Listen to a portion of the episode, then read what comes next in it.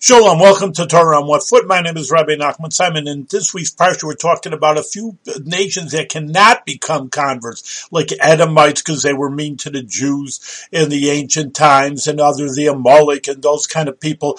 All these kind of ideas, but these are people that are, don't exist today, and therefore that any person that wants to convert to Judaism, we don't say it's an exclusive club. We're the chosen people and you can come involved. If someone is sincere and that they want to convert and do the Torah and the mitzvahs like a regular Jewish person, they're, they're invited with open arms. And there's no prejudice whether they're Chinese or they're black or no matter what it is, there's absolutely no prejudice in Judaism against any other nation that they want to convert to Judaism.